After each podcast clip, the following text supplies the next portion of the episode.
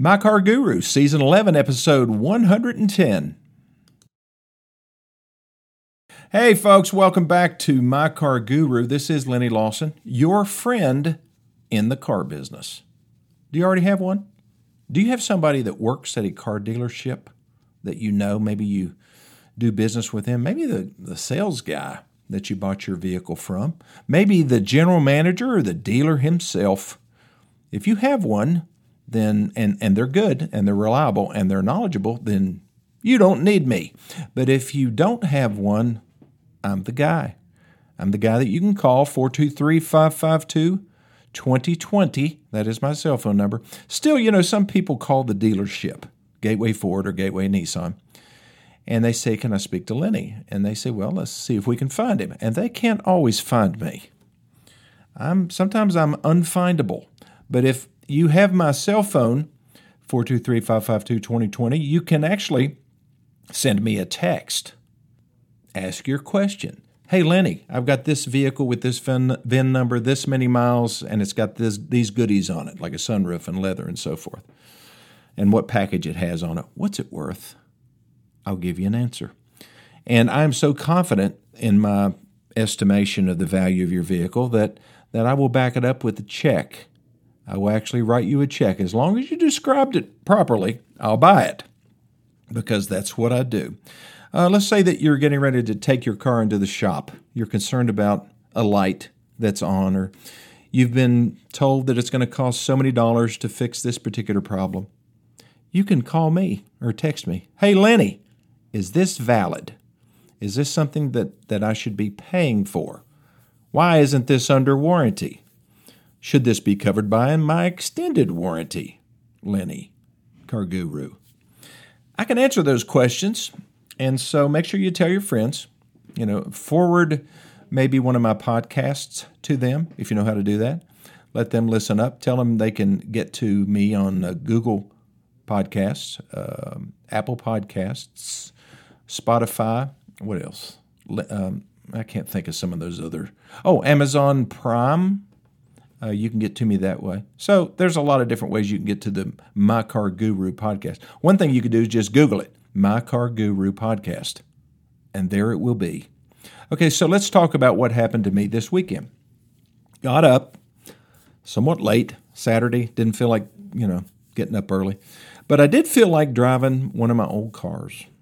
So I said, honey, you want some tea? The answer to that question is always yes because she likes those big 32 ounce teas from Pal's. That's a drive through for those of you who are not from East Tennessee. So uh, I, I, was going to go get some tea. So I go downstairs to my garage. I had in the garage that day, I had my 65 Corvair convertible, which is my favorite car. And then uh, what else was down there? Oh, yeah, the 66 Mustang K Code. I brought it home just to make sure it knows that I love it. And so it was sitting there, and I start. I thought about taking it, but I decided no, I'm gonna take Old Reliable. I thought it was Old Reliable. I opened up the garage door, climbed in the Corvair, turned the key, and nothing, not even a click. I said, "Well, this is unusual." So I said, "Okay, what's going on?" So I pull my F one fifty around right behind it. It's in the garage. The tail end of the car is where the battery is and the motor. If you know anything about Corvairs and I hooked up the jumper cables in the correct order. Didn't want to blow up my battery and started the Corvair. Started right up, no problem. So I backed it back out and, you know, I was distracted. Uh, turned it back off again. Why did I do that? So I had to get the jumper cables again, jump it off again. And I wonder why my battery's dead. So I looked at the age of the battery. I bought that battery in 2017 probably why it wouldn't start. I hadn't noticed it dragging any. You know, sometimes when the battery's going ba- bad, it will warn you by when you start the car to go, er, er, er, and then it will start. Well, I must have ignored those warnings because I didn't notice. Don't drive the car that often, maybe once every two weeks or so. So, anyway, I needed to find out what was going on. So, I called the dealership, the dealership that I own. And I called my parts manager and I said, Greg, I need a new battery for my Corvair, and it has to be these dimensions because the the uh, the, basically the bracket that holds the battery down is a certain size, and you can't put a bigger battery in there. So I measured the width, depth, and height of my battery, and I gave that to Greg, and he said, "Let me see what I can find." Well, Motorcraft doesn't make a battery that size. That's a Ford brand. That's their parts brand. And he said, Would you mind putting a GM battery or an AC Delco battery, which is General Motors? And I said, Of course not. It's a General Motors car. That's what a Corvair is. So he looked and he found one. And so I, it came in the next day. My uh, one of my technicians came over to the house and put it in for me. Not that I needed any help putting in a battery, I just didn't have enough time to do it. So he put the battery in and he started the car and boom, started right up. So is that the end of the story?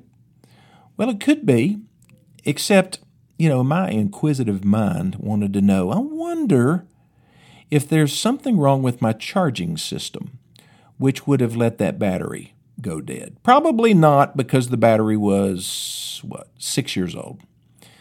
So that's probably why it, you know, and it sits a lot, and I don't keep a trickle charger on it, which I'm supposed to do if you leave a car stored, or take the battery off the car. That's equally good to do. But sometimes uh, old people who have old cars will buy something called a trickle charger. And it won't jump start your car. It just keeps a little bit of current going into your battery all the time. Just keeps it happy. And so, uh, but I hadn't done that, didn't do it. Maybe that battery would have lasted longer. But the new battery was working, but I wanted to make sure that it was getting adequate current from my alternator to keep it charged. So I decided to jump in it uh, yesterday. Drove it to the dealership. Beautiful day. Uh, enjoyed the the hair, the hair, the air blowing through my hair in the morning. I pulled into the service department. Of course, when I pull an old car into my service department, it's just like a swarm. People say, "What's that? That's really cool," you know. And I just love talking about cars. And I told my service advisor, I said, I need one of the techs to come up and check and see what kind of voltage my alternator is throwing out. I want to make sure it's charging my battery adequately. So he got one of the guys. They came up with a little device. They hooked it up to the battery. I started the car, and it showed that it was charging at 13.4 volts. Now, the what's the battery? It's that's right. It's a 12 volt battery. So you want it. Uh, you want your alternator putting out more than 12 volts, obviously, but preferably, you know, like 12.8 to 13.5. If it puts out too much, it could damage your battery. So what was it putting out? Putting out it was putting out 13.4. So I was happy with that. So I jumped. So now I know that my charging system is good, my battery's good. Now if my wife and I want to go on a little cruise or go get some Pal's tea, we're good to go. So I just want to pass that on. There's a couple little extra things that you need to do when this happens to you. Number one, make sure you know how to jump start a car. Number because it's much cheaper than having somebody do it for you, you know, paying somebody to do it. You don't need that. Number two, make sure you buy the correct battery with the correct cold cranking amps and the correct size. I've bought batteries before and they didn't fit. So you can always measure the battery, especially on an old car. A lot of new cars, um, they have a little bit more room and they don't have these crazy brackets that you have to use to, to hold the battery in place when you're going around curves and such.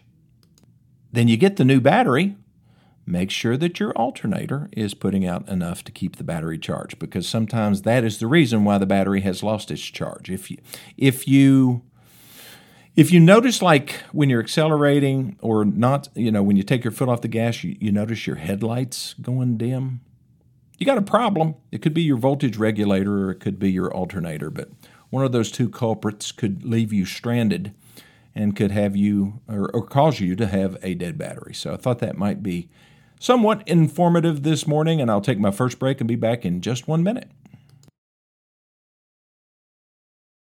Okay, I am back. You know, I really get tired of talking about EVs.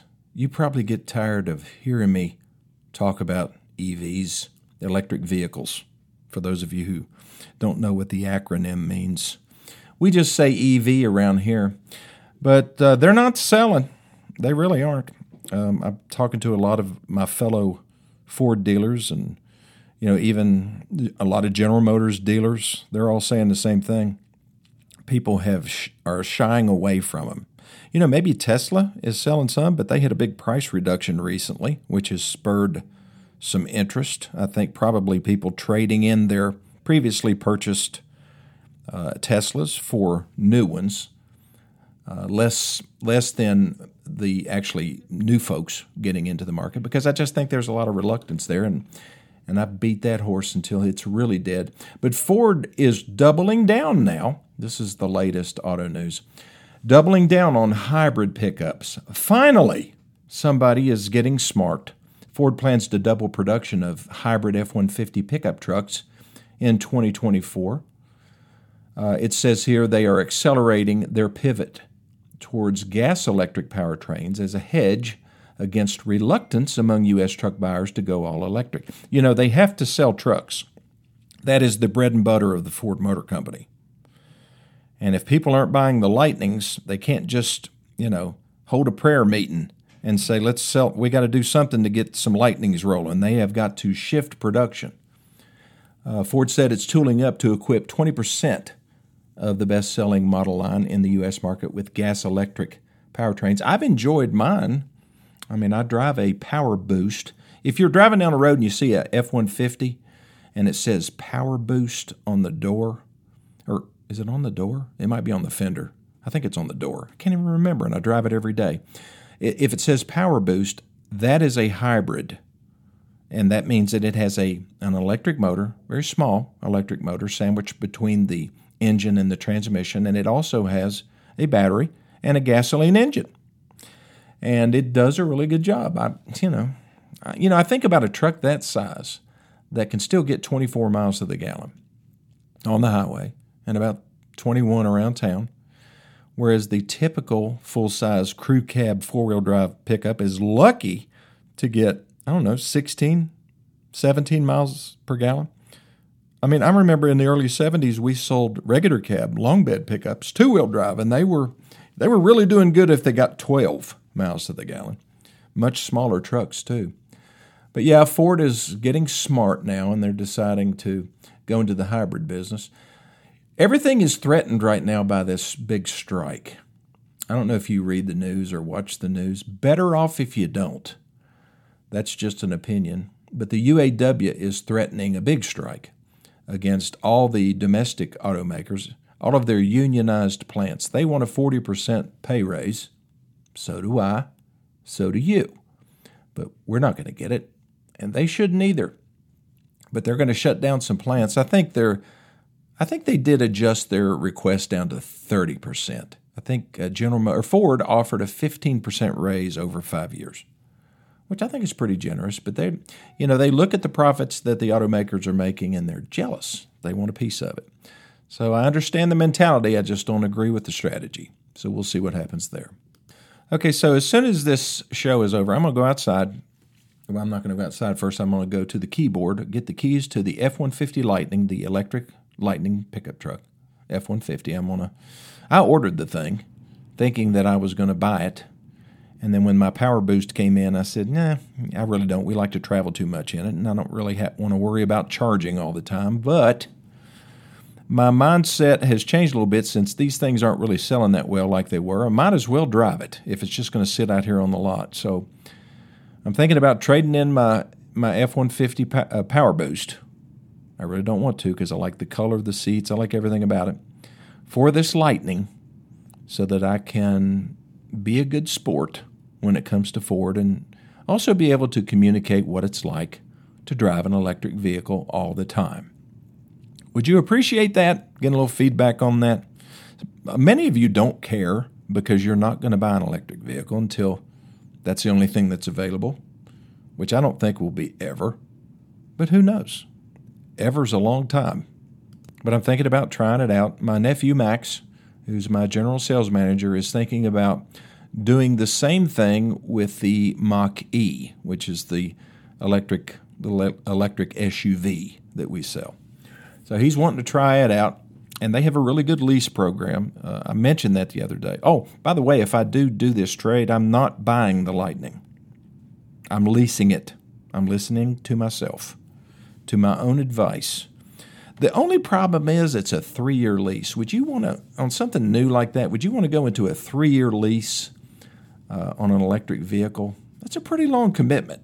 Normally, I'll keep my vehicles that I buy, and I always buy a, a, truck, and I keep it for two years, and then I sell it to one of my friends or somebody listens to the radio show. They say, "Hey, Lennie, I want your truck," you know. So they're not really hard to sell.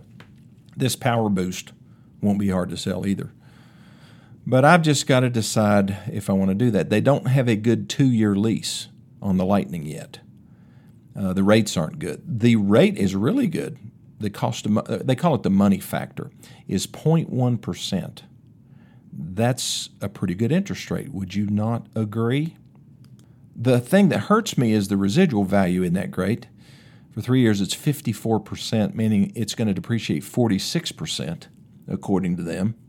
Now, what happens at the end of that lease if they've guessed wrong about what that thing is going to be worth? Because Basically, Ford is rolling the dice as to what the value of that vehicle is going to be. When they set a residual value, if they sell that vehicle for less than that residual value, then they lose money.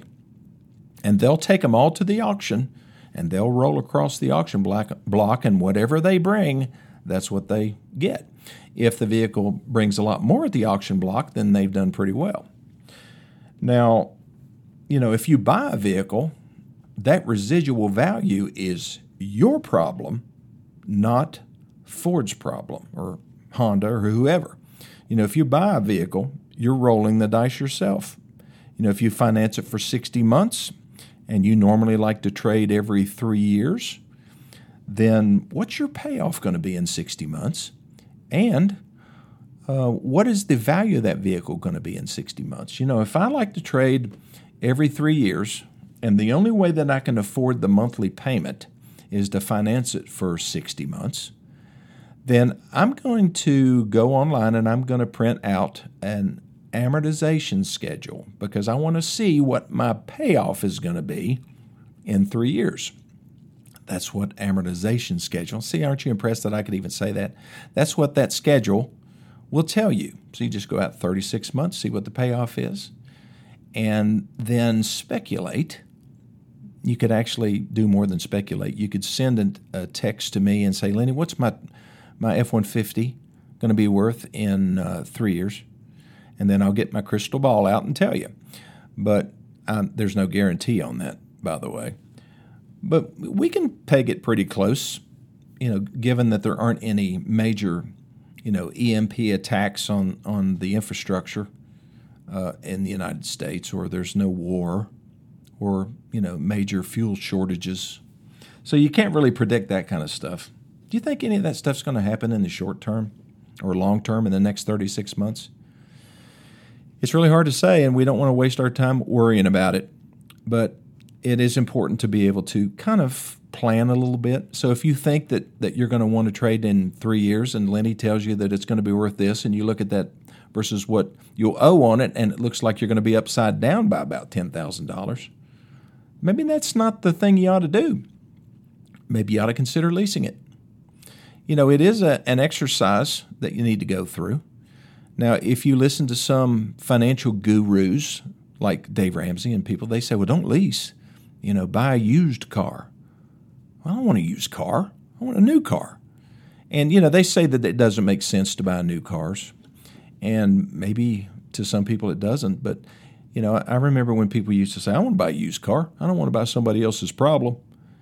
And, you know, there was a lot more risk back then. That's why people buy, or that's one of the reasons why certified used cars are real popular right now because they come with guarantees. Do you feel better if you buy something that has a guarantee on it? I do. You know, I like a warranty on something, and a lot of things have much shorter warranties than you would think they should. Uh, automotive warranties are typically pretty long, three years, uh, 36 or 50,000 miles. The powertrain warranty is something that I would be interested in, though, especially who's backing it, what all does it cover, and um, you know, am I going to be happy with this car for that period of time, or is it something that I don't really care about because I'm going to trade it in three years? See, there's a lot of considerations you need a guru for. And so, like I said, don't hesitate to give me a call. Um, it's about 25% of my time. The rest of my time is taken up with my new green outdoor business and running these car dealerships. But 25% should be adequate. So give me a call, 423 552 2020, or send me an email, lennylawson2020 at gmail.com, and I'll be back in one minute. Okay, I'm back. So I'll let you know what I'm going to do as far as this F 150 Lightning.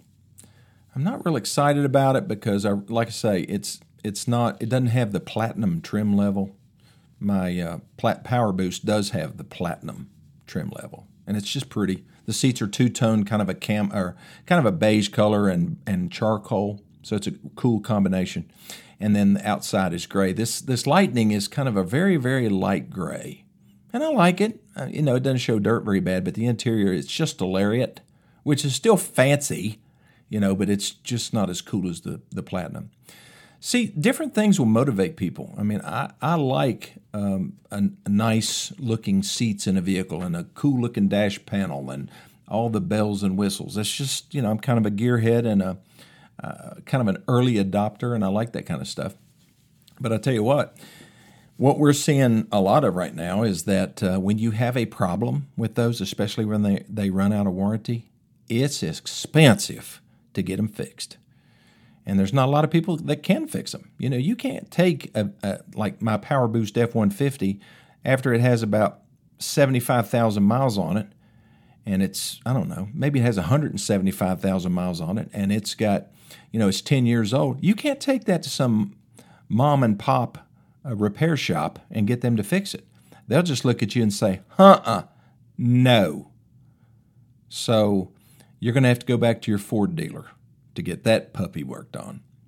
I mean, that's just where we're going to be because they're just too too complex. So buy simple. You know, instead of buying a platinum F-150, buy an XL.